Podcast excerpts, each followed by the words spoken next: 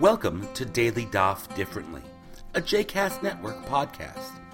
This daily podcast invites you to join us to study the daily Talmud page with a variety of liberal rabbis and teachers. For more information about Daily Daf Differently, please visit jcastnetwork.org slash ddd. For more information about the other JCast Network podcasts and blogs, please visit jcastnetwork.org. Shalom and welcome to Daily Daf Differently. Today we will be learning Yoma 67. Today's daf begins with a Mishnah that continues the narrative of how the scapegoat was brought to the cliff from which it was pushed to its death. One clause of the Mishnah describes the crimson thread that was tied to the horns of the scapegoat. And I quote from the Mishnah He divided the crimson thread, half of it he tied to a rock, and half of it he tied between its horns. The connection between sins and the colors crimson or scarlet can be found in Isaiah chapter 1 verse 18. Come now, let us argue it out, says the Lord. Though your sins are like scarlet, they shall be white like snow. Though they are red like crimson, they shall become like wool. The Gemara asks numerous questions about the positioning of the thread. Why isn't the entire thread tied to the rock? The answer was that if the thread turns white very quickly, signifying the forgiveness of Israel's sins, the appointed person who is bringing the scapegoat to the cliff may become so excited at the forgiveness of Israel's sins that he may not push the scapegoat off the cliff. Another question why doesn't he tie the entire thread to the horns of the scapegoat? The answer was if the thread was tied in this way, then it would be difficult to even see the color of the thread change. Thus, the thread was tied to both the scapegoat and the rock, giving the person accompanying the scapegoat time to see the color of the thread change, but also avoiding a situation in which he might not go through with the entirety of the ritual. Many people mistakenly understand Yom Kippur to be a sad day. While Yom Kippur is a serious day, it is not a sad day. In addition, it is still a Yom Tov, a festival day, and the Gemara addressed this tension. The following source was brought. Our rabbis taught in the beginning, Barishonah, they would tie the thread of crimson wool on the entrance of the ulam on the outside. The ulam was the hall leading to the interior of the temple, so the thread was tied on the outside of this entrance. If it became white, they rejoiced. If it did not become white, they were sad and ashamed.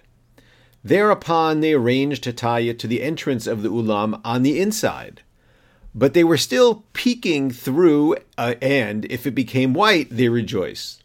Whereas if it did not become white, they grew sad and ashamed. Thereupon they, arra- they arranged to tie one half to the rock and the other half between its horns. This source illustrates how the Yom Kippur ritual was shaped by the behavior of the people. The goal was clear to use the thread to signify the acceptance of atonement, but the suspense, joy, and sadness associated with this thread affected people's behavior. As a result of this behavior, the placement of the thread was changed in order to minimize disruption of the holiday.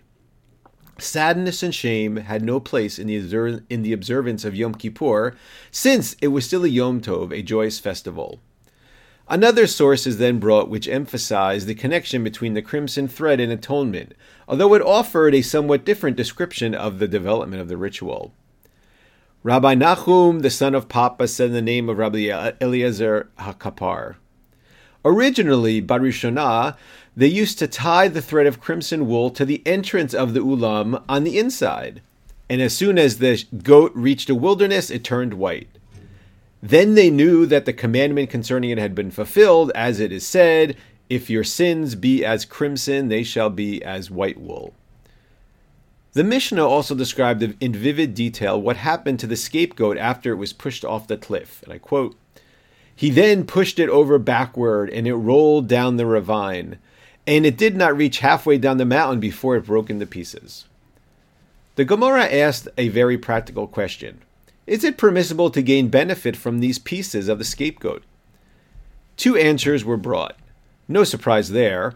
One permitting benefit and the other prohibiting benefit. The Gemara was not satisfied with these answers. Rather, it wanted to know what are the underlying reasons behind these opinions. Why does someone prohibit and why does someone permit gaining benefit?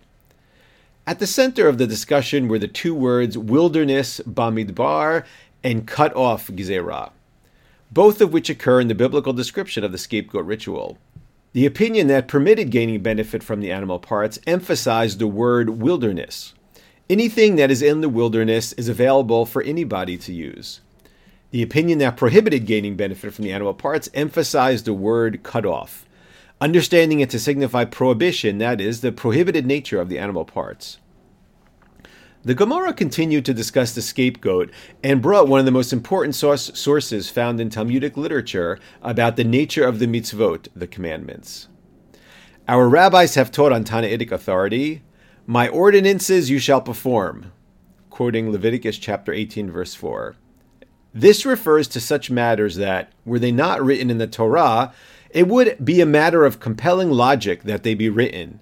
And these are the prohibitions against idolatry, illicit sexual relations, bloodshed, robbery, and blasphemy. And continuing quoting from Leviticus 18:4, "And my statutes you shall keep." This refers to such matters against which the Satan brings objections, and these are they: the prohibition against eating pork, the prohibition against wearing mixed fabrics, shatnez, the rite of removing the shoe to sever the relationship of a deceased child's brother's wife to a surviving brother, chalitza, the purification of the person afflicted with the skin ailment, mitzorah, and the rite of sending away the, the goat, the scapegoat, on Yom Kippur. Might you imagine that these rites are empty rituals? Scripture states, I am the Lord. I have made a decree, and you've no right to, no right to think about it too deeply. This midrash presents the two categories of mitzvot, chukim and mishpatim. Mishpatim are those laws that if God hadn't written them down in the Torah, they should have been written, later understood to mean that human reason would have been able to come up with them. These are often referred to as rational commandments, such as the prohibitions of idolatry, idolatry, bloodshed, or robbery. On the other hand, chukim are mitzvot that human reason would not have been able to come up with, such as the prohibition against eating pork and the scapegoat. These commandments are subject to ridicule and derision. But are these empty rituals? No. Their origin is also in God's commandment. This distinction between chukim and mishpatim was an important component of the Jewish philosophical discussion regarding ta'amei mitzvot, the reasons for the commandments. During the Middle Ages, there were two schools of thought. One of them was of the opinion that it was within human reason to reach an understanding of the under- reasons for all of the mishpatim, while the reasons for the chukim were beyond our rational faculties. On the other hand, others, notably Maimonides, felt that human reason is also able to attain, attain an understanding of the chukim, those commandments that the Midrash described as being ridiculed while this midrash included the scapegoat among those perplexing commandments that were difficult to understand, the rabbis of the Talmud were more than willing to discuss the significance of this ritual for the atonement of Yom Kippur. Thank you for listening to the Daily Daf Differently, and I hope that you tune into tomorrow's Daf. I hope you've enjoyed today's episode of Daily Daf Differently, and that you'll join us again tomorrow for a new page. The music at the open and close of this episode is Ufros from the Epichorus album One Bead, available on Bandcamp, iTunes, and Spotify.